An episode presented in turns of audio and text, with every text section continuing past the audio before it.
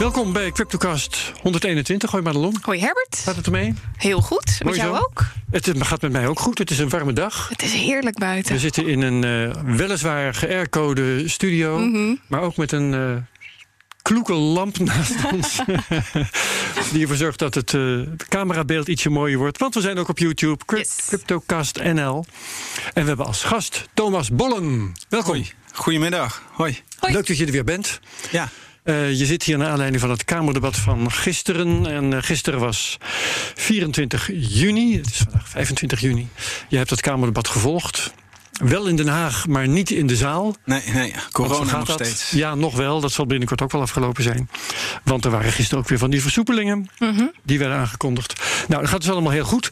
En Ehm, Herbert, we gaan het natuurlijk ook nog hebben over het, eh, het stuk wat Thomas geschreven heeft op Follow the Money. Ja, zeker. Ehm, Uitgebreid. Dat, eh, en het onderwerp daarvan ga jij me even bij helpen. De de toekomst van het geldstelsel, daar kwam het zo'n beetje op neer. ja, hè? dat, zo daar kun je samenvatten. Kamerdebat in grote trekken ook over, maar Yes. ja, met wat andere accenten. Oké, we geven geen beleggingsadvies. Nee. Ehm, en we kunnen beginnen met de prijsanalyse. Wat gebeurde er nou vannacht, joh, en gisteren? Ja, iedereen was een beetje in, in, in paniek of, of in shock. Maar Ja. eigenlijk gebeurde er helemaal niet zoveel. Mijn laptop staat een beetje scheef. Dus ik kan hem precies zo draaien dat Herbert een klein beetje mee kan kijken. Ik ben bevoorrecht. Ehm, en eh, zoals je ziet zitten we nog steeds in die, in die, in die iets wat kleinere Oh, driehoek die zich bevindt in de grote driehoek. Dus er is eigenlijk helemaal niks aan de hand.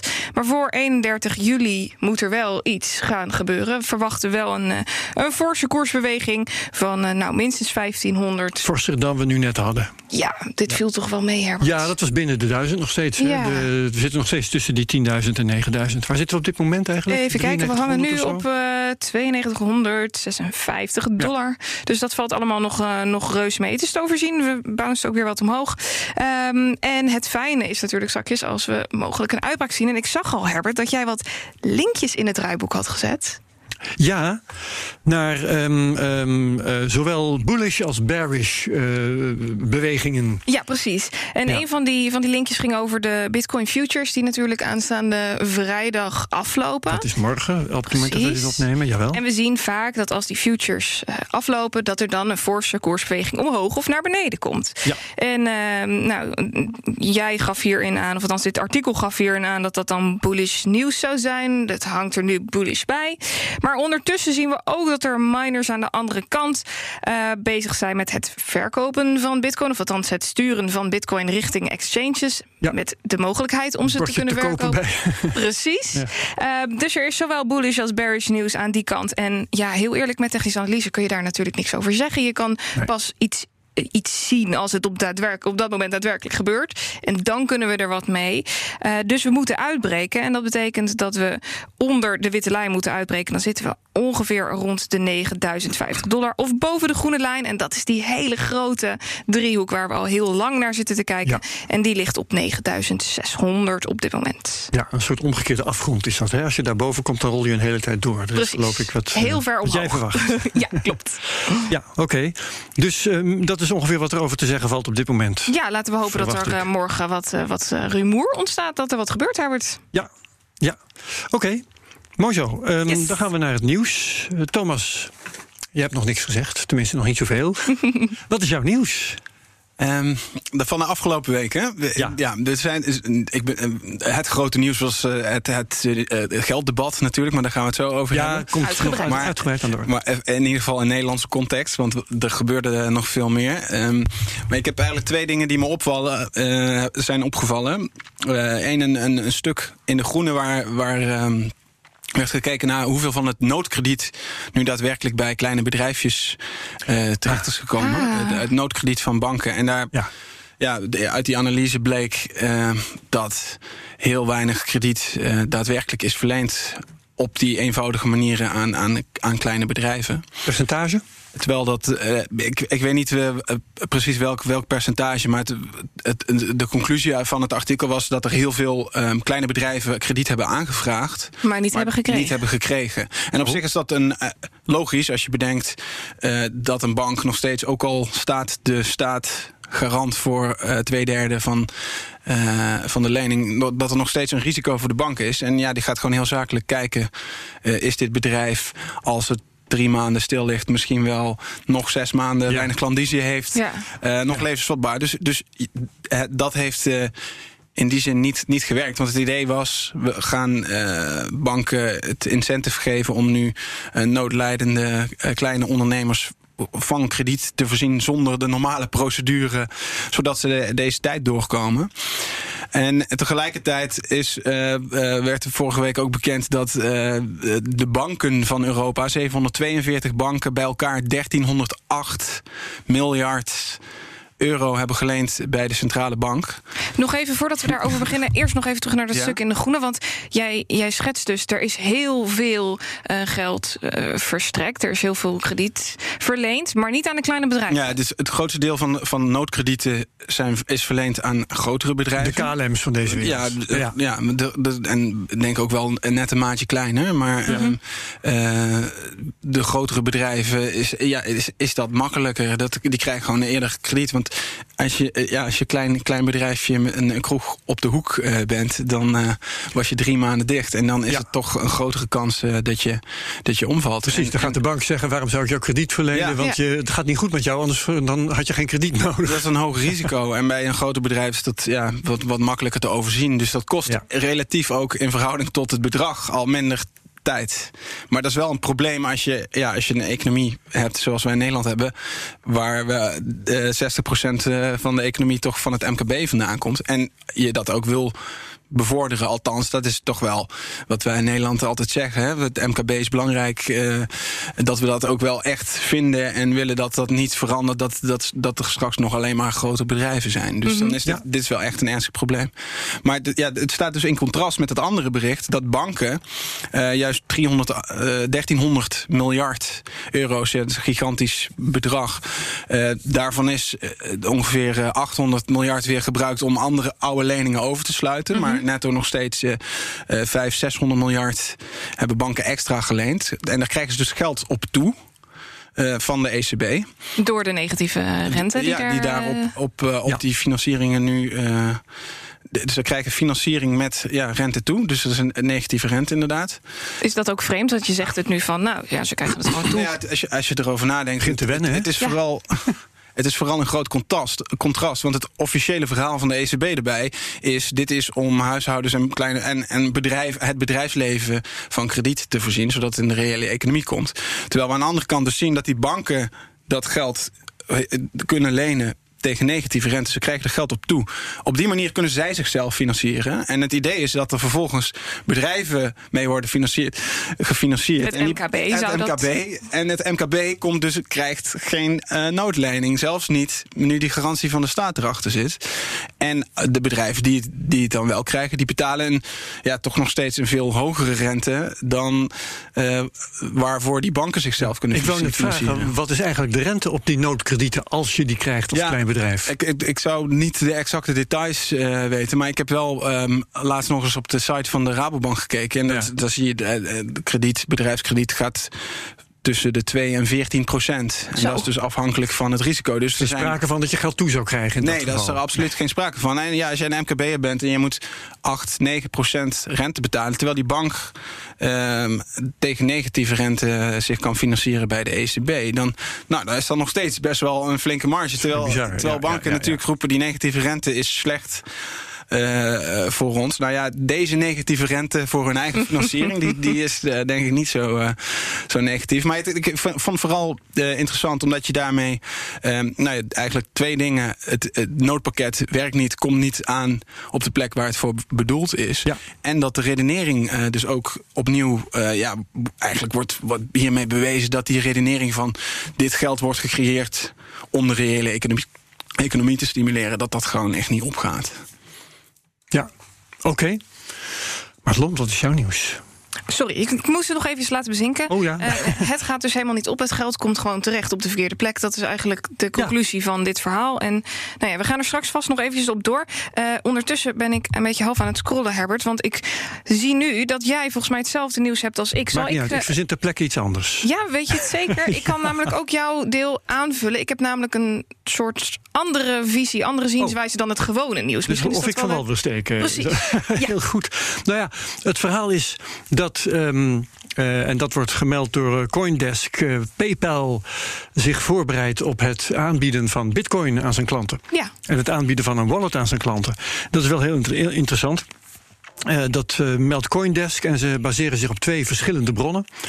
Um, het is nog niet zo ver. Het zou nog twee of drie maanden kunnen duren, wordt in het bericht gezegd. Uh, maar het is natuurlijk wel spectaculair, omdat uh, PayPal zich eerder uit Libra had teruggetrokken.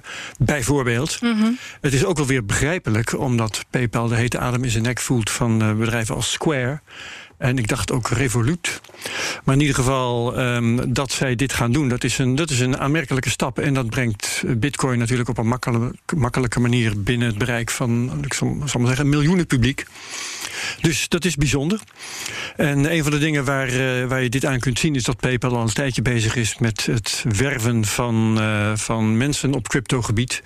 Dus programmeurs en dergelijke en afdelingshoofden en wat niet al. Dus um, ja, uh, PayPal heeft het zelf nog niet aangekondigd. Wordt ook in het bericht vermeld dat ze zich van commentaar hebben onthouden. Ja. Maar uh, op basis van twee verschillende bronnen dus... en op basis van het, uh, uh, wat iedereen kan zien... dat PayPal deskundigen op dit gebied aan het inhuren is. Ja. Interessant. Nee, heel interessant. En, en dit is wel heel grappig dat jij dat zegt. Het is een vrij makkelijke stap. Ik zat uh, berichten te lezen op bitcoinmagazine.nl... en daarop werd er, werd er geschreven dat het een zeer opmerkelijke stap is. Omdat bitcoin namelijk de tussenpersoon als PayPal buitenspel kan zetten. Uh, dat is waar. En daar gingen een, een aantal crypto-enthousiastelingen... die, die, die, die waren het daarmee eens. Bijvoorbeeld Jimmy Song, die zei het volgende. PayPal is going to allow to buy Bitcoin. PayPal is the company that froze the WikiLeaks account and put Bitcoin on the map back in 2010. Dat is waar. Dus dat is wel heel bijzonder. Want ja. toen was het zo dat, dat uh, Wikileaks betalingen accepteerde in, uh, via PayPal. En PayPal heeft toen gezegd, nou, dat doen we niet meer. Die lieten en toen... zich voor het karretje spannen van de Amerikaanse regering. Precies. Want die, de regering was boos op Wikileaks. Want die hadden dat filmpje um, online gezet, gedecodeerd en online gezet. waarin je Amerikaanse helikopterpiloten een groep Iraakse journalisten ja. overhoop ziet schieten. Klopt. Ja, uh, Collateral Murder heette dat Precies. filmpje. Ja. En toen heeft uh, uh, Wikileaks gezegd... Nou, we willen alsnog betalingen kunnen ontvangen... dus dat doen we dan in bitcoin. Dat heeft ze geen windeieren gelegd. Zeker niet. Want daarna ging de koers stijgen. Precies. Dan hadden ze honderden bitcoins of duizenden, weet ik wat ze allemaal hadden. Hm. En uh, daar hebben ze miljoenen mee verdiend. Dus Wikileaks is dankzij de pogingen van de Amerikaanse regering... Uh, met PayPal dus voor het karretje, uh, is uh, Wikileaks vreselijk rijk geworden. Dat is wel heel grappig. Ja, en zo zijn er nog meerdere uh, Bitcoin-enthousiastelingen of early adopters die eigenlijk best wel negatief zijn hierover. Die bijvoorbeeld stellen dat uh, Bitcoin en, en, en PayPal juist niet zouden moeten samenwerken. Bitcoin zou juist een, ja. een, een, concurrentie zijn van PayPal. Of eigenlijk maar misschien Bitcoin wel. is geen organisatie. Hè? Die kan niet besluiten wel of niet samen te werken met PayPal. Dat is helemaal waar. Iedereen is vrij om Bitcoin te gebruiken en er dingen mee te doen. Dus PayPal ook. Absoluut. Um, dus kijk, weet je wat het is? Het is uh, bijzonder dat PayPal hier natuurlijk nu een, een, een, stap inzet. Ook ten aanzien van het hele Libra-verhaal, waarin ze juist afstand namen van uh, de cryptovaluta. En ik vind het een beetje lastig om gelijk te stellen... ja, er zijn dan straks 300 miljoen, 325 miljoen mensen... die allemaal toegang krijgen tot bitcoin. Het zal wel wat worden. We hebben de ETF's gezien, we hebben BACT gezien... we hebben de futures gezien. En Tuurlijk. het deed allemaal niks. Dus ja, of ik, of ik hier nou heel positief over moet zijn... Nee, je moet er... Je moet daar geen hoge verwachtingen van hebben. Nee, maar ik, ik vind het wel interessant nieuws, want het is toch weer een club die Absoluut. om is. Zeker. En ik, ik ga niet mee in het verhaal over die middleman. Mm -hmm. Want uh, ja, kijk nou zelf, uh, hoe kom je aan bitcoin? Je gaat naar een exchange of je gaat naar een Nederlands wisselkantoor. Ja. Precies, er is altijd wel een club die daartussen zit.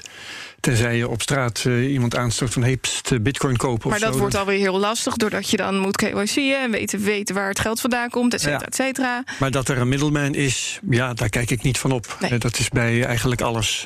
Dus als je, als je een uh, televisie wil kopen, dan is er ook een middleman. En die heet dan Amazon of Bol.com of, of Coolblue. Mediamarkt, precies. Ja, precies. Het is niet zo heel bijzonder dat daar een club tussen zit die het, die het makkelijk maakt. Mhm. Dat is uh, vaak ook, hoe maak je iets gebruiksvriendelijk? Ja, dan gaat er iemand tussen zitten die dat kan. Oké. Okay. Um, ja, en um, jij wilde volgens mij ook nog de uh, reactie van uh, Mahir Al-Kaya op uh, de gebeurtenissen van gisteren. Of bergen we die op in het gesprek met Thomas over het Kamerdebat, Madelon? Ja, ik had hem er al bij gezet, maar ik zie dat hij inmiddels er weer afgevallen is. Laten we, laten we dat in het gesprek met Thomas. Altijd handig zo'n draaiboek. Kopieer ik hem even opnieuw. Ja. Hey Thomas. Um, je hebt een, een, een, stuk over de toekomst van het geldstelsel geschreven op um, Follow the Money. Wat, uh, wat is in jouw woorden de essentie daarvan? Ja, wat wil je dat stuk, dat stuk ging eigenlijk, dat was als ter voorbereiding van het debat van, uh, van gisteren. Ik dacht, laat ik eens even alles op een rijtje zetten voor mezelf. Ja, laat, laat ik wat, wat dingen op een rijtje zetten. En, en laat ik ook vooral uh, vooruitblikken naar wat kunnen we nou uh, verwachten. en dat, dat stuk ging niet alleen over het geldstelsel, maar het ging eigenlijk ook heel erg over politiek. want we hebben natuurlijk een Kamerdebat gehad. En het, het stuk ging over het, het gebruik van bepaalde woorden, moeilijk, moeilijk taal. En ik heb dat ja. eigenlijk vergeleken met uh, um, een, een, essay van George Orwell um, uit 1945. Dat, dat is een, een, een non-fictie verhaal. Dat, mm -hmm. dat heet uh, Politiek en de Engelse taal. En dat daarin legt hij eigenlijk al de basis voor wat in 1984 zijn, zijn taal uh, newspeak zou ja. worden. Waarin eigenlijk uh, bepaalde woorden ontbreken, waardoor je ook niet meer dingen kunt War denken. peace en zo. Ja, ja. Het, het, betekent ja. het, het, tegenovergestelde. En hij legt eigenlijk heel goed uit dat door bepaalde woordkeuzes um, en, en door uh, stijlfiguren als eufemismen en question bagging noemt hij dat. dus dus dat zijn cirkelredeneringen waarbij je aannames doet die eigenlijk nooit zijn onderbouwd. Uh, en en uh, eufemismes, dus uh, Kun je voorbeelden geven? overdrijvingen van, van wat er gebeurt. Ja, het, eigenlijk het hele vocabulaire in de financiële wereld is doorspekt met, met termen die, die bijna niet meer te volgen zijn. Als je, als je alleen al kijkt bijvoorbeeld naar alle reddingsprogramma's van de Federal Reserve en van de ECB. Quantitative nu, easing ja, quantitative is meteen easing. al een hele mooie. Hè? Dat, hè, ja, wat, en wat jij betekent had, dat? had En- hier een heleboel achter elkaar opgesomd van uh, Pandemic Emergency Purchase Program, Pandemic Emergency Longer zijn- Term Finance Operations. Nou, en, en noem ze zomaar op. Ja, en zo'n hele waslijst. Dus je kan echt, dat gaat echt, eh, de, de FED heeft geloof ik wel twintig programma's nu in het leven geroepen. Ja. En ehm, de ECB ook, want die leningen waar we het net over hadden, die 1308 miljard, dat is dan targeted long-term uh, um, refinancing operations. En dat is dan Teltro 4, want we, we hebben al drie van dat soort programma's gehad. Nou ja, eigenlijk alleen al die termen, om, om te begrijpen wat er gebeurt, eh, moet je er al helemaal in gaan verdiepen. Dus als, jij, Ja, als je ja, iemand ja. hoort praten die dat soort, met, in dat soort termen praat, dan, eh, voor iemand die eh, niet thuis is in die wereld, die weet eigenlijk niet wat er gebeurt. als het potjes Latijn van dokters. Hè, die noemen een, de blinde darm ook een appendix, eh, om, om maar eens een voorbeeld te noemen. En eh, dan kunnen ze elkaar heel goed begrijpen en eh, de patiënt daarbij buitensluiten. Ja, Maar- en, en, en, en dat zorgt eigenlijk voor dat, dat merendeel van de bevolking is eigenlijk analfabeet in het financiële vocabulaire. En daardoor wordt het heel moeilijk om ook te debatteren daarover. Maar dat de, dat de bevolking, dat, dat zeg maar het grote publiek, zoals jij dat noemt, het niet begrijpt, is nog tot daar aan toe. Maar dat de volksvertegenwoordiging het niet begrijpt, dat is wel een ding, lijkt Ja. mij. Ja, en dat, is, dat, is, dat staat natuurlijk in, in, eh, ja, in, eh, in de weg van een goed werkende democratie. Want als je volksvertegenwoordiging ook niet meer begrijpt wat er gebeurt in die wereld. En gisteren Ja. in dat debat, eh, Bart Snels van GroenLinks, die zei het volgens mij letterlijk van ik begrijp eigenlijk niet zo goed waar het over gaat. dat is heel eerlijk, maar ook heel begrijpelijk. Maar ook heel tragisch. Maar ook heel tragisch. En hij was niet de enige eigenlijk. Ja, je, je eh, noemde net al Mahir Alkaya. Die, die, had een, die heeft een initiatiefnota ingediend. Een concreet plan ter verbetering eh, van het geldstelsel. Ja, en dat die, heeft hij hier ook een keer toegelicht eh, vorige zomer, als ik me niet vergis. ja, voor een pu- publieke bewaarbank. Ja, inhoudelijk zullen we misschien zo opkomen. Maar, maar in ieder geval, wat hij had, dan, dan merk je, hij heeft zich dus echt ingelezen, verdiept in dat onderwerp. En weet dus ook in normale taal de inhoud uit te leggen. Alleen in dat hele debat, en dat deed, doet Hoekstra dus heel kundig, maar ook uh, ja, Orwelliaans uh, reageert hij daar dan op. Dat hij, hij, hij, geeft eigenlijk geen antwoord op vragen, maar ontwijkt hij ook weer met heel wollig taalgebruik. En ja, uh, ja zinnen dat je, dat je al, je oren zijn aan het knapperen, wat, wat zegt hij nou eigenlijk? En dan is het, is het vijf minuten verder en dan denk je, hij heeft, hij, hij heeft iets gezegd, maar hij heeft eigenlijk, niet, de vraag, vraag beantwoord. Hij heeft niet de vraag beantwoord. nou, da, daar ging dus ook mijn, mijn stuk over, dat dat in het begrip van die hele financiële markt en het, het concept van geldschepping en hoe dat, hoe dat uh, werkt, dat is, um, dat is helemaal vertroebeld met taalgebruik. En dat, er zit ook een doel achter. En dat is, uh, dat is gewoon politiek bedrijven. Mm -hmm. dat, dat je ook de besluitvorming die, die kan je op die manier ook uh, binnen, binnen achterkamertjes eigenlijk voeren. Omdat uh, ja, als, de, als het volk niet begrijpt wat, waar het over gaat, de volksvertegenwoordiging weet het ook niet. Ja, dan komt verandering ook niet op gang. Want in een democratie moet dat toch uit publieke actie publieke uh, begrip ja. ten eerste. En dan zeggen, well, dit vinden wij eigenlijk niet zo goed. Dan moet de druk op de volksvertegenwoordiging komen om iets aan te kaarten. En dan moet er een inhoudelijk debat komen om uit uiteindelijk tot verandering te komen. Nou, je ziet in dit gelddebat dat er wel. Er zijn actiegroepen geweest uh, die dit hebben aangekaart. Zo'n Stichting Full Reserve, uh, Stichting Ons Geld hier in Nederland en ja. internationaal George ook. Van Hout, ja. Dus die hebben, dit, die hebben dit op de agenda gezet met uh, ja, eigenlijk wel heel, heel knap met het toneelstuk inderdaad van, van de verleiders. hebben ze daar toch aandacht voor gekregen. Nu, nu zijn we uh, een aantal jaar verder. Want in 2016 is eigenlijk al in de Tweede Kamer unaniem door alle partijen gezegd. Binnen ons geldstelsel zou er een plek moeten komen waar in iedere burger veilig zijn geld kan stallen zonder een kredietrisico op een, op een commerciële bank ja. Uh, te lopen. Een bank die geen rente geeft, maar waar je geld ook gewoon. waar, waar niks met je geld gebeurt, behalve dat het voor je wordt bewaard. Ja, dat, dat het wordt bewaard. Ja. Dit is eigenlijk een di digitale variant van. Uh, cashgeld kunt, kunt bewaren. Dus dat je, dat je digitaal. Uh, uh, kunt deelnemen aan het betalingsverkeer, maar dat het, dat het geld ook veilig is, zoals je cash in een sok onder je ja. matras. Uh, hey, ik zou even uh, op die taalkwestie willen ingaan. Hè, want er zijn hmm. twee dingen volgens mij tegelijk aan de hand. Eén is, er zijn volksvertegenwoordigers die de deskundigheid missen. Um, en daar zo te horen, want ik heb het debat zelf niet gevolgd, alleen via de tweets van, van jou en van Simon Lelyveld en, en nog een paar. Um, maar die, zo'n uh, jongen van uh, GroenLinks die klaagt dan dus van ja, ik, snap er eigenlijk niks van.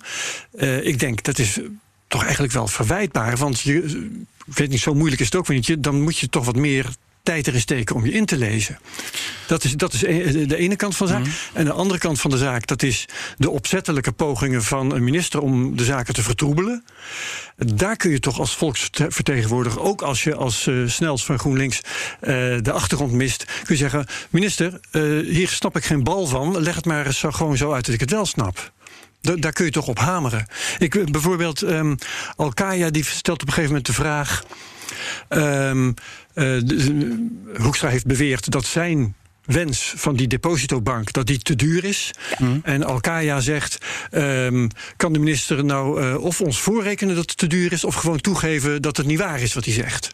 En dan komt er weer zo'n wollig antwoord. Maar dan kun je toch aanhouden en zeggen: hé hey minister, ik stel een vraag. Kan, kan er even gewoon ja of nee komen? Ja, ja ik, ik, ik ga niet beoordelen de, hoe dat debat dan precies. Nee. Wie, wie wat eigenlijk had moeten zeggen. Nou, ik denk Alkaya nog wel een keer voor. Het, het verliep rommelig. Dat ja, was wel heel erg duidelijk. Ook de voorzitter die was een beetje. Nou ja, het was een ja. instabiel gesprek. Volgens een van de twitteraars, misschien was jij het wel, Thomas, uh, miste de voorzitter ook gewoon de ja. deskundigheid denk, om het debat te kunnen leiden. Precies. Als je, als je dan, tenminste zo zie ik het, eh, als voorzitter zou je moeten zeggen: uh, meneer Hoekstra, u heeft een mooi verhaal verteld, maar u heeft niet de vraag beantwoord. Ja, precies. En dat lijkt mij een, een, de rol van de voorzitter. En je merkte dat de voorzitter daar niet toe in staat was ja, dus wat dat betreft qua proces denk ik dat er heel veel op aan te merken is. Ja. En het was niet Ariep, hè, maar een plaatsvervanger. Ja, dit ja. was uh, de.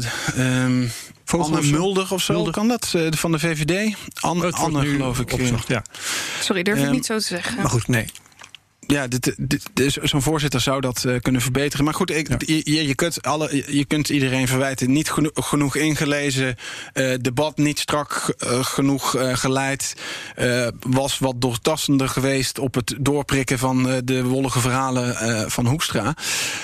ja, dat kan je alle, allemaal doen. Maar ik denk ook dat het Um, deels ook gewoon is dat, dat de materie dus zo complex is geworden. Niet alleen omdat die Kamerleden zich er niet in willen verdiepen, maar omdat het ook gewoon heel uh, uh, verborgen is. En, um, in het, in, het is een heel interessant eh, paper. Um, van een, van een Duitse onderzoeker Benjamin Brown. Uh, dat, dat heet The Folk Theory of Money uit 2016. En daar legt hij eigenlijk ook, eh, dat is heel relevant voor dit gelddebat, daar legt hij ook uit dat eh, centrale banken hebben heel lang geldschepping überhaupt niet willen uitleggen. Ons, ons begrip daarvan is nu al veel beter dan tien jaar geleden. Door al die actiegroepen die er aandacht voor hebben gevraagd. Dat, dat commerciële banken eigenlijk het grootste deel van ons geld scheppen. En dat de centrale bank daar helemaal geen rechtstreekse controle op heeft. Maar dat alleen heel indirect kan beïnvloeden. Zullen we voordat we het, het compleet over het debat gaan hebben, eerst even het probleem uh, blootleggen? Dus waar, waar jij nu op inhaakt is eigenlijk. om, om dit af te ronden. Thomas stelt dus vast dat de gevestigde orde uh, taal gebruikt als wapen ja. in, in dit verhaal. En, dat is, in, in dat, uh, dat paper, de, de folk theory of money, en dat, daarin wordt op een gegeven moment ook een centrale bankier gequote. Kijk, als je, als je doel um, niet is om, om echt uit te leggen hoe het werkt, dan is het om vooral de reputatie hoog te houden dat je controle hebt over wat er gebeurt. Mm -hmm. En dat is waar, waar centrale banken zich heel lang op hebben toegelegd. Ja. En nog steeds vertellen ze, wij zijn in controle. Alleen langzaam is er wel een verandering. Want uh, met name Bank of England heeft is in 2014 papers gaan produceren van zo werkt geldschepping. Uh, en, en toen kwam er in één keer een, een ander verhaal naar boven. En er werd eigenlijk al die actiegroep als Positive Money ons geld, die werden bevestigd. En dat heeft de WRR, de Wetenschappelijke Raad voor het Regeringsbeleid in Nederland ook gedaan. Die hebben gezegd: oké, dit, dit klopt gewoon. Zoals zij zeggen dat geldschap gaat, dat is hoe het, hoe het werkt. Dus daar mm -hmm. hoeven we geen debat meer over te hebben. Maar ja, nou, dat het, is, het probleem even. Ja, precies. Want dat, dat is eigenlijk wat jij in, jouw in jouw onderzoek ook heel duidelijk uiteenzet. Je begint eerst met het taalgebruik is gewoon te wollig, te warrig. Ja. En daardoor word je op de verkeerde been geleid. Of, of het is gewoon überhaupt niet duidelijk. En in, in dat onderzoek onderscheid je eigenlijk twee programma's. Je hebt het over het opkoopprogramma en over het leenprogramma. Kun je dat uh, uiteenzetten? Ja, maar dat zijn echt die reddingsprogramma's die nu um, ja. worden uitgerold. Mm -hmm. um, Alleen, ik, ik denk dat het. Er ligt nog een, een kernachtige probleem. Ja? En dat heeft, dat heeft de WRR ook beschreven. Mm -hmm. uh, dat er een uh, publiek-private ver, vervlechting is in ons, ons geldstelsel. En uh, daarnaast dat we hele hoge schuldengroei hebben. En dat is een ander probleem. Nou, dat, die publiek-private vervlechting, dat komt ja. eigenlijk voort uit de aard. Uh, van ons geld. Dat uh, we hebben centrale banken maken geld, maar daarnaast maken commerciële banken geld. En daarbovenop ligt nog een laag van geld. En dat zijn eigenlijk het, wat we het schaduwbankieren uh, noemen. Dat zijn niet bankaire. Uh, partijen. Dus er, geen, er zijn geen banken, maar wel financiële uh, partijen. En die, ja. die scheppen ook allerlei vormen van geld. En um, dat zijn dus private geld uh, vormen. En dat is eigenlijk allemaal korte termijn schuld. En dan wordt het dus ingewikkeld. Uh, laten we zeggen, uh, als ik. Zullen we beginnen bij de centrale bank allereerst? Ja. Vanuit daar richting de commerciële ja. en dan. Nou ja, dat is dus het basisgeld. Ja. Dit is uh, ons contantgeld muntjes en, en, briefjes. Dat is nog een klein deel. En dat zijn centrale bankreserves. En dat is het geld waar banken elkaar mee betalen. En daar mm -hmm. hebben wij als publiek geen toegang uh, toe. Dat is dus de digitale variant van dat contant geld. En dat is alleen toegankelijk voor commerciële banken. Nou, dan hebben centrale banken hebben daar bovenop hun eigen geldlaag. Uh, ge gecreëerd. Hè. Dus als, als, je, als je een hypotheek afsluit, dan krijg je geld uh, van de bank. En ja. dat is nieuw geld.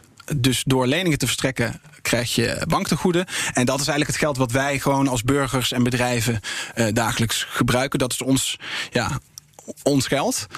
Um, uh, giraal geld. En dan heb je uh, partijen die heel veel geld beheren. Dus asset managers, waaronder pensioenfondsen en ook hedge funds en, en andere beleggers. Nou, en die hebben Um, nou, die beleggen deels uh, voor de lange termijn, maar die, zitten ook, die hebben ook cash te managen. Nou, als jij een pensioenfonds bent en je hebt een paar miljard in je, in je cash management, dan kan je dat niet gewoon op een bankrekening zetten.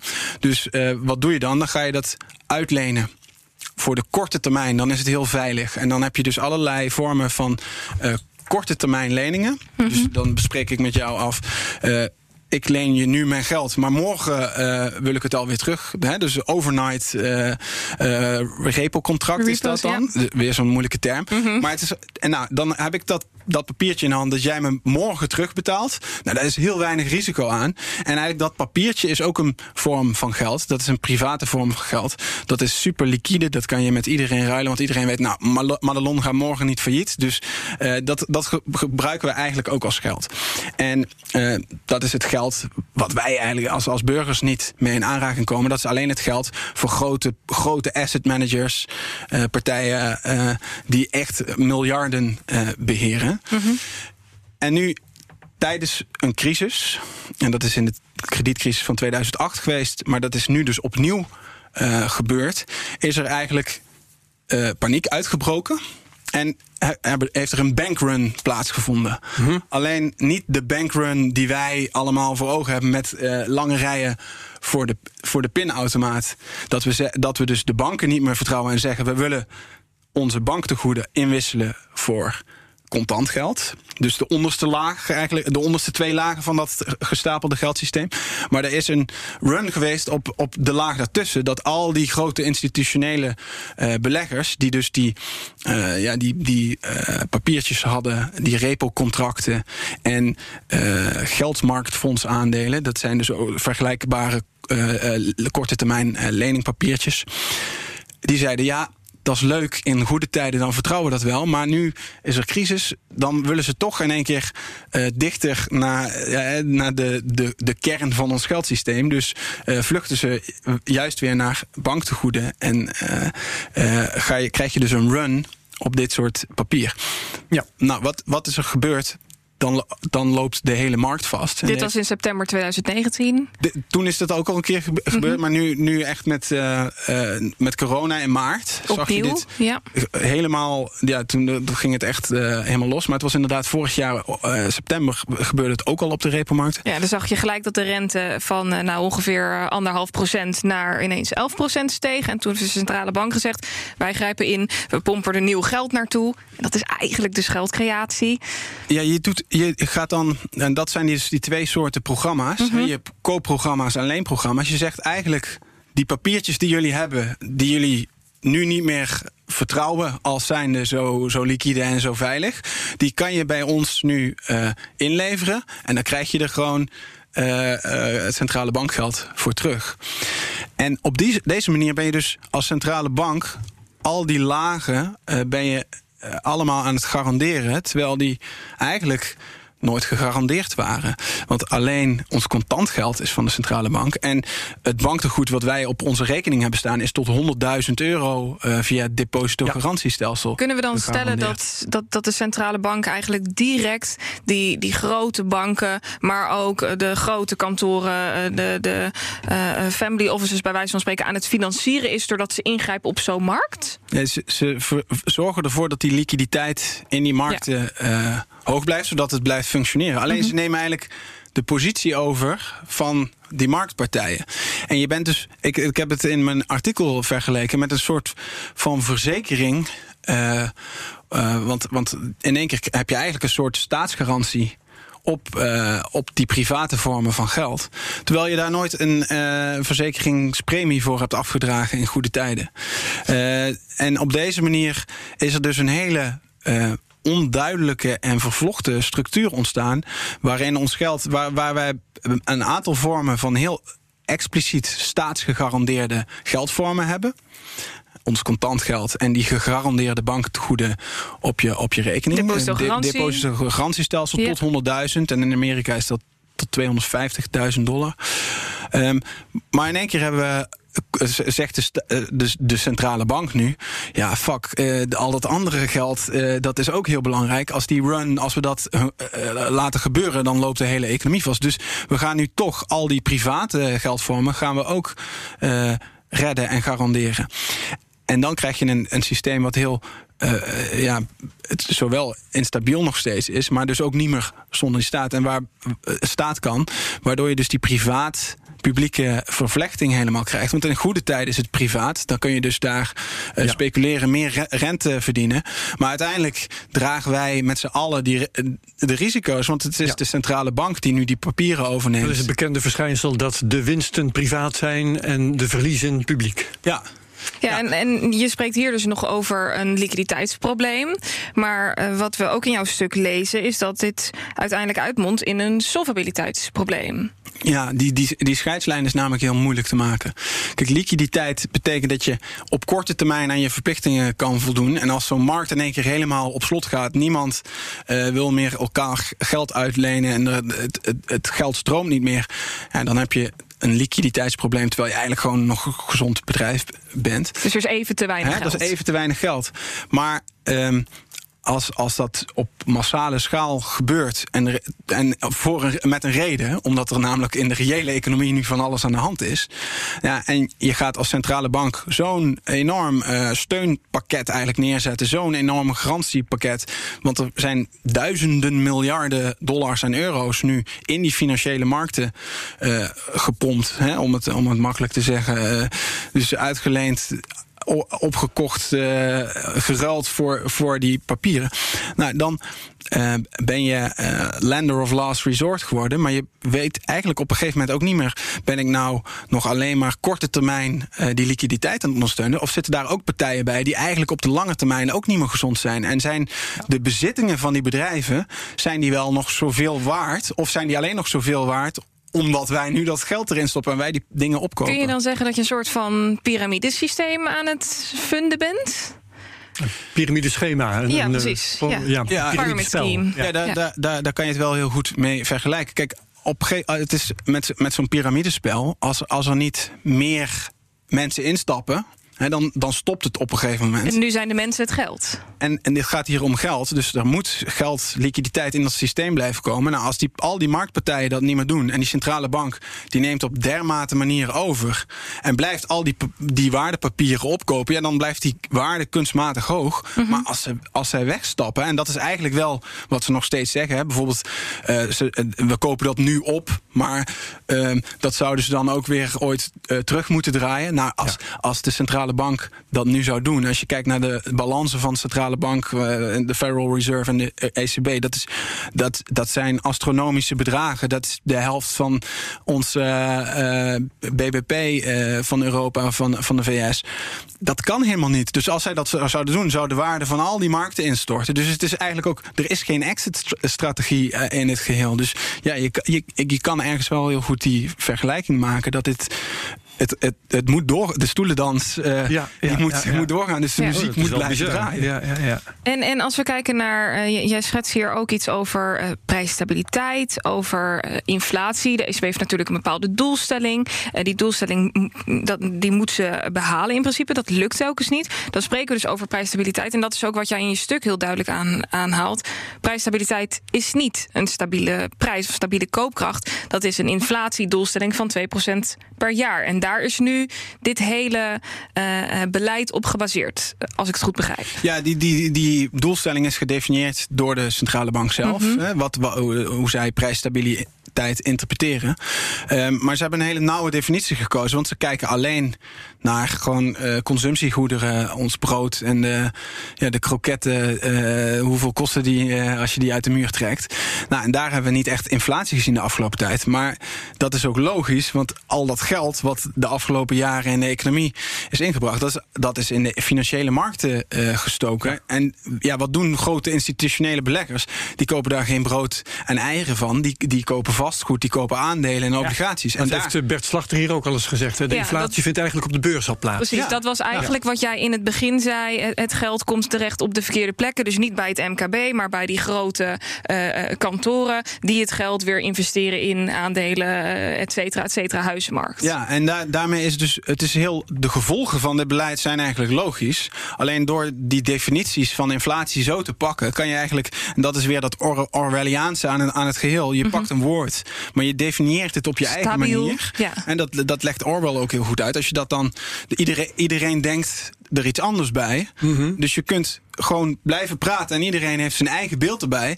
En er, dan, maar je begrijpt elkaar niet echt. En dat, dat is wat de ECB hier ook doet. Ze, pakken een, ze, ze praten over inflatie. Ehm, en, en ondertussen hebben we gierende inflatie. Als je het, als je het in zijn geheel be- bekijkt. Want mensen kunnen nauwelijks meer een huis kopen. eh, zeker hier in Amsterdam niet. Eh, te- en, en dan zeggen we nee, we hebben geen inflatie. Dus het heeft, heeft geen effect. Nou ja, Kun je inflatie dan objectief definiëren? Of is het zo, eh, zoals we het nu eh, be- bekijken, een zinloos begrip? Ik denk niet dat het een zinloos begrip is. Het, is, het, het heeft betekenis. Het gaat over. Eh, Geldontwaarding, Ja, geldontwaarding. En, en, eh, Maar de- de heel eerlijk, het, het, mandje wat gebruikt wordt, waar, waar ze de inflatie uit berekenen, dat zou niet, is niet, in mijn ogen is dat niet reëel. Als we bijvoorbeeld kijken naar, eh, eh, ze kijken naar de kosten van eh, het aankopen of het aankopen van een huis, kijken ze niet naar de prijs van een huis, maar wat de lening kost. Dus de rente die je betaalt voor de lening, aflossing die je betaalt voor die lening. En dat is natuurlijk heel erg laag, juist lager geworden. Terwijl de kosten voor een huis alleen maar toegenomen zijn. Dus dat Ja. mandje, hoe dat berekend wordt, daar kun je over discussiëren. Ja, dat is die definitie. Dus het, het begrip in, op zich heeft betekenis, maar niet meer op de manier hoe we er nu over praten. En dat is het, het, de, het Orwelliaanse aan het, aan het geheel. Dat we Ja. op deze manier, eh, ja, daar kunnen we heel lang doorpraten, maar we- we begrijpen elkaar niet, omdat die definities niet meer eh, met elkaar overeenkomen. En daarbij eh, zijn dus de, de officiële doelen, hè, en waar het mandaat voor, ook voor is afgegeven, dat wordt nu gebruikt om allerlei andere doelen te bereiken. Is het dan nog wel monetair beleid? Spreken we daar nog van? Nee, dat, dat is eh, als je eh, eh, ook dat, dat idee van liquiditeit naar solvabiliteitsproblemen. Als je, als je echt ehm, bedrijven overeind houdt. En, en zijn geld uitleent wat eigenlijk niet meer terug gaat komen. Ja, dan zit je eigenlijk op de stoel van de regering. Dan ben je begrotingsbeleid aan het voeren. En dat is niet de taak van de centrale bank. En dat zeggen ook eh, mensen eh, van die bij die centrale banken hebben gewerkt. Van hey, dit, dit is geen monetair beleid meer. Dit, dit kan eigenlijk niet. Ehm, dit, hier moet democratische inspraak op zijn. En da- dat is denk ik een heel belangrijk punt hier. Dat, dat we dus. Dit, dit gaat om duizenden miljarden. En dat wordt door een onafhankelijk instituut, hè, politiek onafhankelijk, instituut allemaal op eigen houtje beslist. Terwijl ze eigenlijk maar een heel beperkt uitvoeringsmandaat hebben. En je, dit is heel betwistbaar of dit allemaal wel binnen dat mandaat valt. En ondertussen hebben we een parlement en daar worden over miljoenen en enkele miljarden beslissingen genomen. En daar mogen wij met z'n allen over stemmen. Dus dit, dit druist ook in tegen democratische waarden. Kijk, als je, als, Ja. je, als je regering eigenlijk niet meer over de, de grote getallen gaat. en dat wordt eh, onder de dekmantel van monetair beleid eh, bepaald. Ja, dan, dan, dan is dat heel bedreigend voor, voor, voor de democratie. Want we weten met z'n allen dat geld wel bepalend is in hoe, hoe het eh, hier gaat op uh, onze planeet. En denk je dat dit hele probleem wat we nu blootgelegd hebben, dat het meegenomen is in het debat wat gisteren plaatsvond? Dat Hoekstra dit natuurlijk in zijn achterhoofd gehad heeft. En dat het beleid van Europa hier natuurlijk een hele grote rol in speelt. Het beleid van de ECB. Ja, ik, ik, ik heb vooral bij Hoekstra uh, krijg ik het idee dat hij gewoon een hele duidelijke agenda heeft meegekregen. Vanuit Brussel? Uh, ik, ik, kan niet, ik weet niet waar, waar het vandaan komt, maar ik kan, wel vast, ik kan wel vaststellen dat hij heel erg goed naar DNB luistert. Okay. Ja. En um, nou, dit, dit, eigenlijk stond het, het hele geldstelsel staat ter discussie. Um, hij heeft ook de controle op uh, de, de crypto-bedrijfstak heeft hij in handen gegeven aan DNB. Hè? Ja. Wat zoiets is als uh, de Vos uh, de sleutels van het kippenhok ja, DNB, DNB is eigenlijk een uitvoerende organisatie. Die moet doen wat, er, wat het mandaat uh, zegt. En wat de politiek eigenlijk beslist. Ja. En zij mogen daar wel adviseren. Hè? Dus je kunt uh, de experts bij DNB om een mening vragen. Alleen het is nu zo ver uitbesteed dat het eigenlijk uh, bij financiën wordt niet meer zelf eh, nagedacht. Daar wordt eigenlijk ge- geluisterd naar wat DNB zegt. Als DNB iets zegt, dan wordt het ook overgenomen. Want in deze hele discussie, want de, de, de- het hele geldstelsel staat eigenlijk de- ter discussie. Hè? Wat de WRR heeft geconstateerd, die publiek-private vervlochtenheid, daar moeten we iets aan doen. Ja. En die ongeremde schuldgroei. Dat zijn hele, hele fundamentele problemen. Ja. Ehm, Alkaya die heeft een voorstel van een publieke spaarbank. Dat is een, klein, dat is een kleine eerste stap. Hè? Dat, gaat niet het.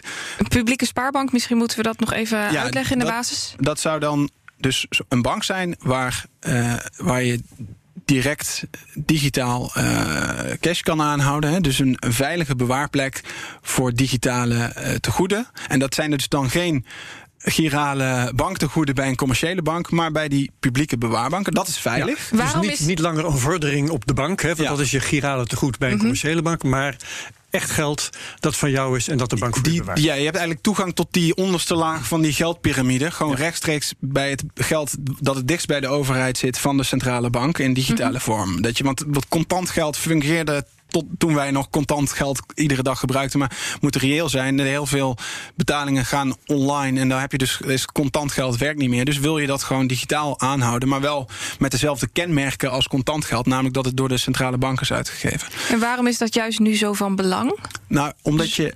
Eh, De, de, de redenering daarbij is, als je, als je de basis aan mensen kan, van een veilig gegarandeerd geld kan bieden, dan valt de noodzaak weg om vervolgens al die commerciële vormen van geld eh, alsnog te gaan redden en die overheidsgaranties in tijden van nood op af te geven. Dat is hetzelfde als dat je, als, als de prijs van bitcoin omlaag gaat, dan gaat ook niet de overheid inspringen. Want dat is niet, de- er is genoeg basis om dan de economie op te laten draaien. En dat kan je dan met een bredere vorm van geld doen. En dan krijg je dus ook weer dat de bankaire sector gewoon een private eh, sector wordt. En dan krijg je marktwerking en geen overheidsgaranties. Dan krijg je concurrentie. Nou, het past eigenlijk gewoon heel erg bij markteconomie. Dus Ja, het want is heel... wat, er ook besproken werd tijdens dat debat is dat de, banken nu eigenlijk eh, of in het vakje moeten worden gestopt, eh, waarbij je zegt, ja, het is gewoon een, een, een instelling die behoort tot de staat en daar behoort ook een maximaal salaris bij, geen bonussen, et cetera, et cetera. Of we moeten nu zeggen, die banken, dat zijn gewoon instellingen die op zichzelf staan en die moeten ook zelf concurreren met elkaar. Want we hebben natuurlijk als burger zijnde allemaal een bankrekening nodig. En je bent dus verplicht om misschien straks negatieve rente te betalen. En eigenlijk zou je als burger zijnde heel graag een oplossing willen waarbij je geen risico loopt. En dat loop je nu indirect eigenlijk wel. Ja, en omdat dan kan je dus op deze manier dat kredietrisico hoef je niet te lopen. Dan wordt dat ook weer een vrije keuze. En dan kan je dat deel van de markt liberaliseren. Nou, en er is door de. de, de dan is denk ik wel ook wel belangrijk. eh, Er is door de WRR drie jaar lang onderzoek gedaan. En die hebben vastgesteld dat er gewoon een probleem is met dat huidige stelsel. Omdat die publieke-private vervlechting zo groot is. En dat dat met toezicht eigenlijk niet onder controle te houden is. Dat hebben ze gewoon vastgesteld. En dan in dat debat gisteren gaat eigenlijk Hoekstra dat een soort van bagatelliseren. Zegt hij, we moeten ook stilstaan bij dat heel veel dingen wel goed gaan. Het betalingsverkeer loopt bijvoorbeeld niet vast. In Nederland gaat dat heel goed. kijk. En dat zijn eigenlijk allemaal sidetracks, want daar gaat het helemaal niet om. We hebben het hier over hele fundamentele problemen. En die Alkaya heeft, heeft gewoon een, een, een voorstel uitgewerkt om, één- om één ding concreet te doen. En dat zou de- een eerste stap zijn, kunnen zijn om dat systeem te hervormen.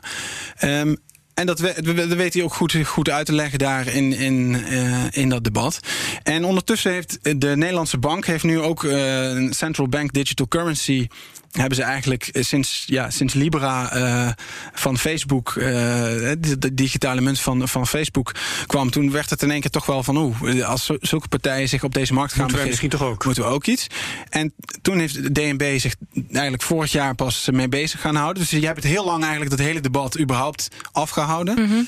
Ehm, en nu zijn ze zich er dan serieus mee gaan, gaan bemoeien. En dan zie je dat de minister ook gelijk zegt: Nou, dat wat DNB zegt, dat, dat is een goed plan. En in dat debat kon hij dus aan, en dat was echt dat was het meest ja, pijnlijke punt Schrijnende, voor, voor, ja. voor, voor Hoekstra. Eh Alkaya die vroeg, maar eh, leg mij dan eens uit waarom uh, zo'n central bank digital currency van DNB uh, wel kan. En waarom u dat meteen een goed idee vindt. En, en waarom dat goedkoper zou zijn. Want hij begon ook van de spaarbank wordt er heel, heel duur. Uh, leg me dat gewoon eens uit. En dat kon Hoekstra kon dat niet. En hij kon ook niet uitleggen. nou ja, hij gaf wel een antwoord. Hij zei in de eerste instantie: ja, het is te duur. Dat was eigenlijk waar het op neerkwam. En toen werd er vanuit Al-Qaeda werd teruggereageerd. Van waarom zou dan initiatief, dus de depositobank, duurder zijn dan zo'n central bank digital currency. En toen kwam er een heel wollig verhaal van minstens vijf minuten, waar ik op een gegeven moment de draad uh, ja. kwijtgeraakt ben. Hij kon die vraag niet beantwoorden. En hij kon ook niet later van Aukje de Vries uh, van de VVD, die vroeg van welk, welk probleem lost dan die CBDC uh, ja op. Dat kon hij ook niet beantwoorden. Dus daarin zie je dat het, de, er is een hele sterke probleemanalyse met heel fundamentele problemen. Zo te horen is niet alleen bij de volksvertegenwoordigers de deskundigheid te weinig, maar ook bij de minister van Financiën. Ja, dit, dit, uh, hij laat in ieder geval niet merken dat hij begrijpt waar het probleem ligt. En, en dat is eigenlijk heel erg, want er ligt een, een, een onderzoeksrapport van 300 pagina's. Dat heeft hij dus uh, gewoon in een laag geschoven. Vervolgens komt er nu een initiatief. Het WRR-rapport. Ja, dat WRR-rapport. Ja, okay. Waar een heel fundamentele probleemanalyse staat. En hij, kan, hij, hij omarmt nu tegelijkertijd een initiatief van DNB. waarbij hij niet kan uitleggen hoe dat aansluit op die probleemanalyse van dat rapport. En daar ging eigenlijk de hele discussie over. En, en ja, dan krijg je dus dat alles. Uh, ja, één grote brei wordt. Ja. Waarin we in één keer niet meer het probleem onderkennen op, mm -hmm. op een duidelijke manier. Dan ook niet meer kijken van oké, okay, als dat het probleem is, wat zijn dan de mogelijke oplossingen? Maar dat er gewoon uh, uh, iets wordt omarmd omdat het vanuit DNB komt. En terwijl dat niet eens de juiste route is, want het hoort zo te zijn dat de Kamer bedenkt hoe ons geldstelsel uh, ingericht moet worden, hoe we dat kunnen verbeteren. En dat daar ook in 2016 al een motie voor is aangenomen om zo'n bewaarbank te bewerkstelligen. En dat we dus vier jaar later hebben we opnieuw die discussie. En is er nog niks geëxperimenteerd? Ligt nog steeds dat plan er en nu dan uh, uitgewerkt door Al-Qaeda in, in een publieke vorm. En dan wordt dan uh, weggeschoven zonder dat daar inhoudelijk ook goede argumenten voor zijn. Want alles over de duur. De, we, we, zijn nu met z'n allen die banken aan het redden voor, voor honderden milja mil ja. miljarden. En, en, niet alleen banken, alles wat daaromheen zit met andere financiële instellingen. Nou ja, dan, dan kan je niet uh, dit initiatief wegzetten met het is te duur. Het, het, huidige systeem is het allerduurste wat je, wat je kan bedenken. Dus ja. Ja. dat is gewoon een, een drogredenering. Denk je dat dit te maken heeft met, uh, met de lobby uh, bij banken? Dat natuurlijk banken hierdoor uh, behoorlijk lastig krijgen op het moment dat de overheid zo'n initiatief in het leven roept ten aanzien van die depositobank? Ja, ja ik, ik zie. ik, ik denk dat het, het, het hele construct met DNB, toezicht houdt op de, op de banken. Die, die verwevenheid van toezichthouder uh, met die bankaire sector ja, die is sterk. Er zitten allemaal bankiers die uit die sector komen, die daarna daar ook weer gaan werken. Dus dat is wel. Je, je wordt opgevoed binnen die kaders, zo werkt het systeem. En dan is innovatie is lastig. En dan komt er nu een initiatief wat, wat daar echt ja, wel verandering in, in kan brengen.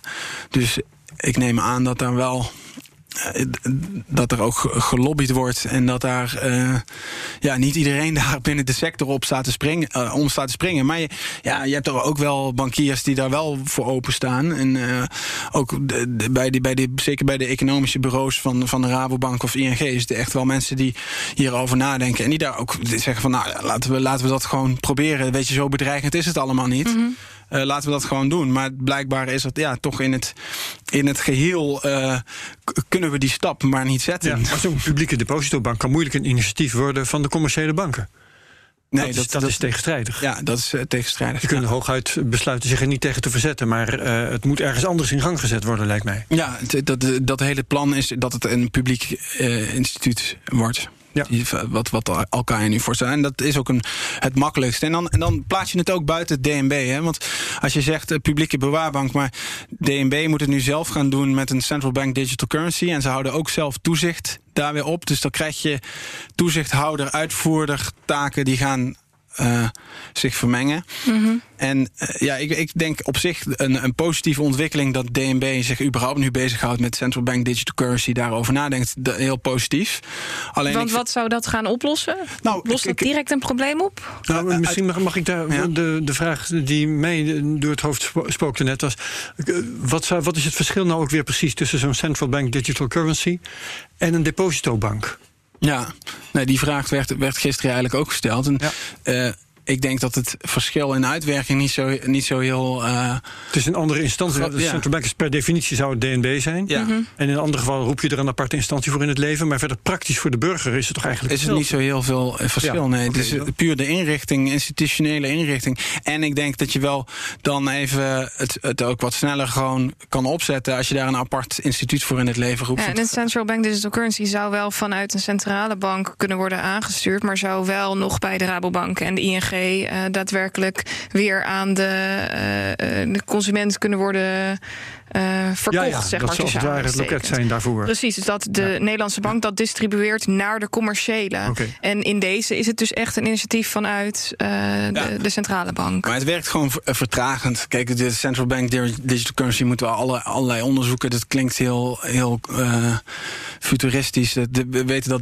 DNB daar niet heel snel mee is. Tot nu toe hebben ze het helemaal afgehouden. Dus als het je wachten gewoon, is ook op de Europese centrale bank die hier dan weer dan goedkeuring voor moet geven. Ja. Dus, dus je komt nu in een traject terecht waarin DNB de lead neemt, terwijl je juist zou zeggen: nee, dit moet er snel komen. We zitten nu inmiddels in de volgende financiële crisis. Na 2008 is het niet gelukt, terwijl er uh, daar wel uh, uh, ja, noodzaak voor was. En dan laten we het dan in ieder geval nu opzetten. We hebben dan nu die discussie voor het ligt klaar, er ligt een plan. Ga het in ieder geval proberen. Alleen, ja, je, de, de Hoekstra schiet het bij voorbaat af zonder eigenlijk goede inhoudelijke argumenten te geven. En dat, dat kwam gisteren heel, heel duidelijk naar voren. En daarmee onderkent hij eigenlijk ook het grotere probleem hè, waar we het net over hadden van geldschepping, de instabiliteit mm -hmm. van dat hele systeem. En dan hebben we nog niet eens over de schuldengroei uh, gehad. En dat is dan weer een, een tweede probleem. Maar gewoon, het, het, het, is, het is het ontkennen van dat probleem en, en dat verbloemen met heel uh, wollig taalgebruik. En dat is eigenlijk ja, enorm ernstig voor, voor de democratie. Ja, ja ik kon uh, gisteren teleur teleurstelling aflezen van uh, het gezicht van Mahir. En uh, ja, het, het, begon gelijk al met, nou ja, heel erg bedankt dat je er zoveel tijd in gestoken hebt. En daarna was het eigenlijk hop. Zij Hoekstra tegen elkaar, ja. Ja, ja, ja. ontzettend bedankt. En nou ja, dat zei eigenlijk iedereen wel tijdens het debat. Maar het, het werd gelijk van tafel geschoven. En ik heb Mahir ook eventjes gevraagd om een reactie. En ik zou aan jou willen vragen, Herbert, of jij dat voor ons zou willen voorlezen. Ja, zeker. Het staat op de eerste uh, pagina van. Nou, de, de reactie van Mahir, uh, en ik citeer: Het lijkt teleurstellend na zo lang wachten, duwen en trekken. Discussieavonden overal in het land. Alleen na grote druk uit de samenleving en ontwikkelingen zoals e-corona en Libra is DNB bereid gebleken experimenten te starten met CBDC. Afhankelijk van hoe het ontwerp daarvan wordt, kan het nu een afgang worden of misschien toch wel een eerste stap in de goede richting. Daarom wil ik daar als politiek bovenop zitten en druk blijven houden. Maar veel politici weten niet heel precies wat alle details uitmaken, helaas. Terwijl het wel grote gevolgen kan hebben. Uiteindelijk zal het pas echt vliegen met een volgend kabinet dat meer gemotiveerd is hier echt een succes van te maken. Ik blijf hoopvol. Dus hij zegt in feite, met dit kabinet hoeven we niks uh, te verwachten niet. op dit gebied. Ja, eigenlijk heel erg zonde. Uh, Thomas, ik, ik vraag, me, vraag me af, uh, in, in 2016 is hier dus al wat vanuit de Kamer over gezegd. Ik meen me te herinneren dat jullie in 2019 nog in de Kamer tijdens een ronde tafelgesprek... jij, Willem Middelkoop, Lex Hoogtuin hier je zegje over hebben gedaan... Dat kan ook. Ja, ik ben, ik ben uh, vorig jaar inderdaad een, inderdaad een jaar geleden in de Tweede Kamer. Uh, uh, Willem Middelkoop was daar niet bij. Die, oh, heb ik me vergist. Maar, maar geval, inderdaad, daar waren Paul heel veel. was erbij. Ja, die zat erbij ja. van, van Full Reserve. En daar zaten ook hoogleraren, bankiers. Eigenlijk iedereen was er unaniem over eens. En dat was ook het, behalve de centrale bank, dat deze bewaarbank er zou moeten komen. Mm -hmm. En dat advies is dus ook. Dus het was niet alleen de WRR die dat, die dat ook schreven, maar ook. Um, uh, al, die, al die genodigde experts. En, en, dat was echt unaniem. Dus vanuit de wetenschap, vanuit uh, ook banken en uh, ja, iedereen in het veld zei van nou, dit is een no-brainer. Dat hier hadden al, al tien jaar geleden gewoon dat experiment moeten opzetten. Ja. En nu zie je dat de Hoekstra daar nog steeds niet aan wil. Dus ja, ik. ik Thomas, waarom zouden particulieren niet zo'n initiatief kunnen ontplooien? Al buiten heeft het geprobeerd, toch? Ja, uh, hij heeft het gedaan. Stichting. Full, Full Reserve, daar, daar komt het eigenlijk Gewoon vandaan. hè? start-up en dan Ja. eh, moet je een tarief vragen Ja. natuurlijk. Ja, maar dat eh, lukte Hij niet. kreeg geen vergunning. Daar werd behoorlijk tegengewerkt, ja. voor. En dat, dat, is het, ja, ja. dat is het probleem in, in het geheel. Het kan dus juridisch niet opgezet worden. Nou, dat, daar valt over te twisten. Kijk, het, het- gewoon. Het kan wel, als je alleen je moet er dan de wil hebben, de politieke wil om dit eh, zo in, in, in te regelen. Dat zijn Ja. wel juristen. Je bent dus sowieso afhankelijk van eh, financiën slash DNB.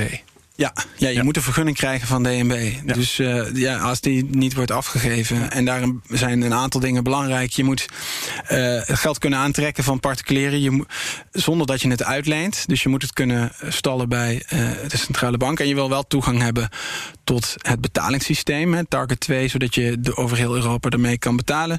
En eh, je wil niet deelnemen aan, deelnemen aan het depositogarantiestelsel. Omdat je anders betaal je voor de risico's van anderen. Je zelf dat dat laatste was het ding volgens Ja, dat mij. was niet verenigbaar in al die eisen. En eh, nou, dat, dat was de basis. En dat zou dus nu in zo'n publieke bank. Ja, dan zijn er weer meer mogelijkheden. Want dan, heb je, dan gaat de overheid het zelf regelen. Dus daarom was dit een soort van nou, een verv- vervolg op dat eh, private initiatief.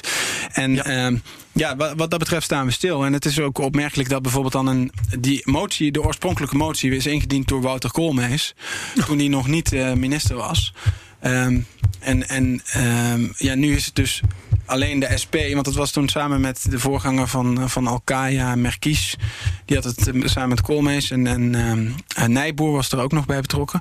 Maar nu dat, dat dus eh Mahir Alkaya van de SP die kar in zijn eentje trekt. Terwijl wat hij eigenlijk waar hij voor pleit, is ook eh, dankzij die publieke bank kan vervolgens de liberalisering op die eh, in de bankaire sector eh, toenemen. En dat is eigenlijk iets wat, wat eigenlijk veel meer thuis hoort bij een, bij een liberaal gedachtegoed. Dus dat, dat een D66 VVD hier dan geen interesse voor hebben. ehm, ja, dat, dat gaat eigenlijk in tegen waar ze in ieder geval zeggen voor, voor te staan. Ja. En ehm, ja, dat vind ik ook nog wel op- opmerkelijk. Dus ja, er, er spelen hier toch eh, Grotere ja, belangen. grotere belangen en, en, ehm, en angst om dus überhaupt iets van experimenten te doen. Terwijl we weten dat het huidige systeem grote gebreken vertoont. En dat wordt eigenlijk, ja, dat wordt gewoon niet erkend, terwijl het heel veel geld kost. En het, het, is, ja, het is eigenlijk heel. eh, Hoe, hoe meer je er, er mee bezig bent, dan, des te opmerkelijker wordt het Ja. steeds. Van, hoe hoe Ja, kan dit ja. nou zo, zo blijven staan? En het staat zo stil, want die, deze publieke betaalbank gaat echt nog niet het hele probleem oplossen. Dat is een eerste stapje om iets van verandering eh, te krijgen. En, en zelfs dat lukt dus niet. Een experiment. In experimentele fase wordt het eigenlijk al. En geleidelijk aan wordt mijn verbazing ook groter. Hè, want dat eh, het gemiddelde Kamerlid zo'n discussie niet kan volgen, dat is tot daar aan toe. Maar dat de financieel specialisten van de meeste politieke partijen het niet kunnen volgen, dat is wel heel bedenkelijk. Aan de Ja. andere kant ook, ook niet uitzonderlijk. Hè, want in het debat over eh, de AML D5 bijvoorbeeld. En eh, nou ja, ik herinner me ook nog eh, alle gedoe over de stemcomputer. Zodra het een beetje ingewikkeld wordt, ehm, haken de meeste Kamerleden af. lijkt het Ja, ja, en in- gisteren ook was er bijvoorbeeld van CDA heb je Pieter Omtzigt, die eh, eh, thuis is in deze materie. En die zit er dan niet. En dan zit er eh, een, een meneer Slootweg. Nou, die weet werkelijk gewoon niet waar hij het over heeft. En eh, ja, die helpt eigenlijk eh, Hoekstra om een. Om een deel van het debat niet over de kern te hoeven hebben. Want die stelt een aantal hele basale vragen. En dan, Ja. kunnen we, dan gaat een deel van de debattijd gaat dus ook verloren aan ja, dingen die niet, in ieder geval Niet niet, over het echte zijn. probleem Nee, gaan. En, nee, nee. en op die manier ben je de- de- het echt wel aan het, aan, het, aan het saboteren dat er wordt nagedacht. Terwijl ja, het, het is niet niks wat er ligt. Er ligt jarenlang eh, lange basis. Er ligt heel veel wetenschappelijke erkenning voor de, de ernst van de problematiek.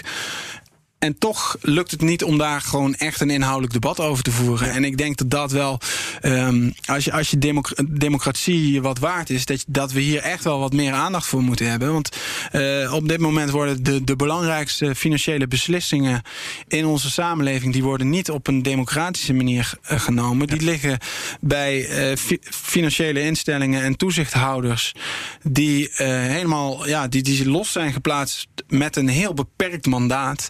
En die buiten dat mandaat nu uh, van alles doen wat grote economische impact heeft. En daarmee ook hele grote impact op onze samenleving. Ja, ja. ik samen... heb een. Sorry, eigen. Ik, nee, ga jij maar eerst. Nou, oh, ik, ik wou een hartekreet van Simon Lelyveld ja. even voorlezen. Die die op Twitter heeft gezet, uh, vandaag nog zo te zien. Een van de lastige vraagstukken van dit moment is dat de legitimiteit van het parlementaire proces onder druk staat. Doordat in alle transparantie, he, je ziet, je kunt gewoon video, of via video kon je de Tweede Kamerdebatten volgen. De beter geïnformeerde crowd, daar rekent hij zichzelf toe, denk ik, en maar ook jou, Thomas en Paul Buiting, noem maar op moet toezien hoe hun taakgebied leidt onder pseudodiscussies tussen slecht geïnformeerden. Ja. Nou, jij maar dan. Ik moet hem even laten bezinken. Je hebt dan net al, net al naar mij gewhatsappt en toen dacht ik, wat nou, zegt hij eigenlijk? Hij, zegt, het is wel een beetje Orwelliaans. Ja, precies. Ja, ja, ja, ja dat is wel waar. Daar Dus zullen soms duurt we Simon nog op aanspreken. Maar ja, het komt gewoon hierop neer. Hij zegt, eh, wij, de experts, eh, zien eh, Met ledenogen met toe verbijstering gebeurt, toe ja. hoe de Tweede Kamer hier met de pet naar gooit. Ja. Ja. Hey, ik heb in mijn eh, stuk op Follow the Money heb ik een, een, een quote van eh, de Amerikaanse econoom eh, Michael Hudson. Ehm, en dat vond ik een. Dat, dat zei hij in een, in een, in een podcast. Die, ik luisterde, een heel interessant verhaal. Maar toen, die quote die vond ik heel sprekend. Want die, die speelt meer tot de verbeelding van eh, de gewone mensen die niks met financiële zaken hebben. Dus hij zegt van ja, waarom is het oké dat een centrale bank nu anderhalf eh, eh, biljoen dollars of euro's creëert Ja. Om de financiële markt te stutten. Dus eigenlijk rijke mensen Meer eh, geld te geven? meer geld te geven, zorgen dat hun aandelen niet minder waard worden. Terwijl het niet oké is om, om een eh, ja, minder dan dat geld eh, te scheppen om bijvoorbeeld gezondheidszorg voor iedereen te betalen, Ja. of het onderwijs te verbeteren, of wegen aan te leggen, of noem maar op. Of een, een, een hoe noem je dat ook weer? Een algemeen inkomen. Ik ben het mooie woord even kwijt. Basisinkomen, universeel basisinkomen voor iedereen te Ja, creëren. wat, wat, wat, dan, wat dan ook. En, en dan het antwoord is dan hè, van de, van de eh, status quo en de financiële van ja, nee, dat, is, dat mag niet volgens de afspraken. Ja, En dat, dat, dat klopt. Maar mag dat anderen wel? Ja, en, precies. en volgens mij Ja. is dat waar de vertroebeling is ontstaan. Want eigenlijk de, de centrale bank heeft een beperkt mandaat. En wat ze nu aan het doen zijn. Ja, ik, Maar dat is ook wat jij al eerder schreef in een, in een ander stuk, als ik me niet vergis, over een uitspraak van het hoogste hof in Duitsland. Die ook al had geconcludeerd dat het niet meer gaat over monetair beleid. Ja, ja, dat is ook. eh, dat is, eh, eh, recent heeft het, het Duitse Constitutioneel Hof. En dat is er nog een, echt een apart eh, hoofdstukje. En dat zou wel eens ook een, een bommetje kunnen zijn onder het Europroject. Want die hebben eigenlijk gezegd: ECB, jullie gaan je boekje te buiten. En leg ons maar eens beter uit waarom dit nog eh, monetair beleid Ja. is. Ja. En binnen je mandaat valt. En, en dat Duitse Constitutioneel Hof heeft wel macht. Want als die zeggen: Duitse Bundesbank, je mag niet meer meedoen in het programma. Ja, dan wordt het heel, eh, heel lastig om, om dit te blijven doen. En dan, Dus wat ja. zou dat concreet betekenen? Nou, dan, dan, dan zou. de- eh, eh, dit, dit ging nog over de, de programma's die voor de coronacrisis liepen. Maar als je, als je nu al kijkt wat ze daar schrijven. dan is dat wel een voorbode dat wat er nu gebeurt in de, in de coronacrisis. met het Pandemic Emergency eh, Purchase Program. dat dat in ieder geval niet mag. Want daarin is, zijn nog meer vrijheden. heeft de ECB zich toegeëigend. En ja, als, als, als ze niet meer schulden kunnen opkopen in de markt. Nou, dan, dan gaat. Is dat dan het einde van het europroject? Dat denk ik wel, ja. ja.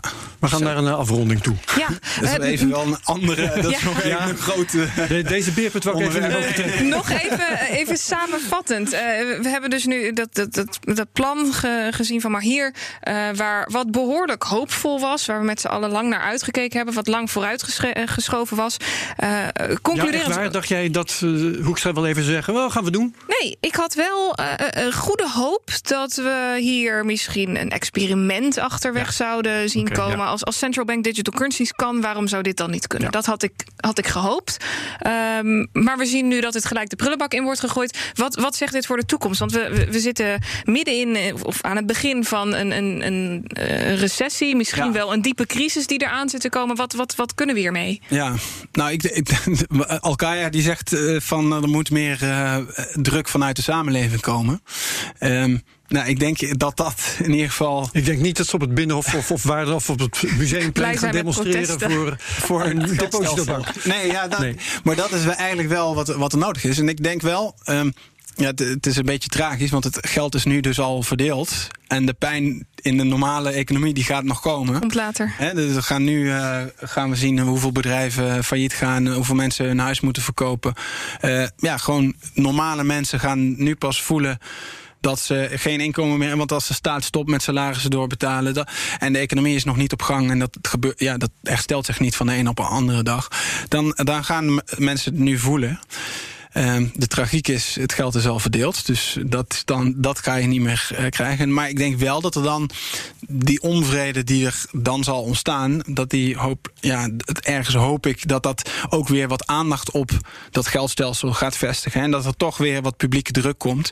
En, en misschien ja. dat uiteindelijk dan, ja, uh, dat dat ook wel uh, iets is waar politici iets mee moeten. Want nu, nu is er dus blijkbaar te weinig aandacht voor vanuit het grote publiek. En daar draagt die Orwelliaanse taal aan bij.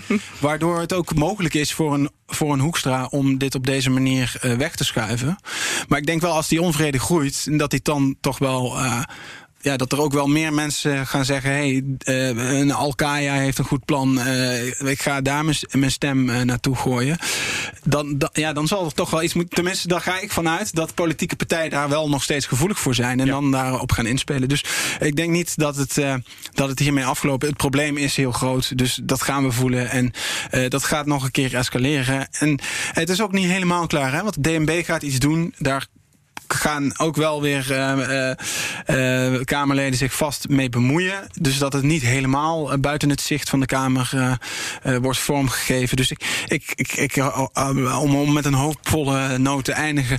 Ik denk wel dat er, dat er iets gaat gebeuren. En dat we dat het vanzelf ook wel komt. Want een Libra gaat ook weer dingen doen. Er, er, is wel iets in beweging. En dit, dit kan niet uh, helemaal stil komen te liggen. Daar, daar is het te alles bepalend voor in onze economie en onze samenleving. Dus geld blijft gewoon een, een uh, in focus. Hoopvol dus. Oké. Okay. Dankjewel, Thomas Wolle. Graag Onderzoeksjournalist bij Follow the Money. Um, volgende week, zet die vast in je agenda... dan spreken we in de Cryptocast Edin Mujayic. Ja auteur van het boek Geldmoord. Yes. Kun jij een paar wo woorden weergeven waar dat over gaat? Ja, met hem gaan we het uitgebreid hebben over de inflatie de afgelopen periode. We gaan het hebben over um, MMT, zo moeilijk. Modern Monetary Theory. Precies. En uh, we gaan even wat meer de diepte in om te kijken naar uh, Bitcoin als betaalmiddel. Dus dat belooft wat. Leuk. En uh, ja, dat. Goed zo. Mooi. Um, deel ons op Twitter. Zeker. Cryptocast.nl. Uh, op YouTube natuurlijk. Like, subscribe en uh, wat was het andere ook weer? Comment. Ja, reageer. ja, uh, daar zijn wij ook. Cryptocast.nl. op iTunes kun je reviews achterlaten. Allemaal tot meerdere eer en glorie van de Cryptocast. Iedereen die geluisterd heeft en ook Thomas, dankjewel. En tot de volgende week bij de volgende Cryptocast. Dag.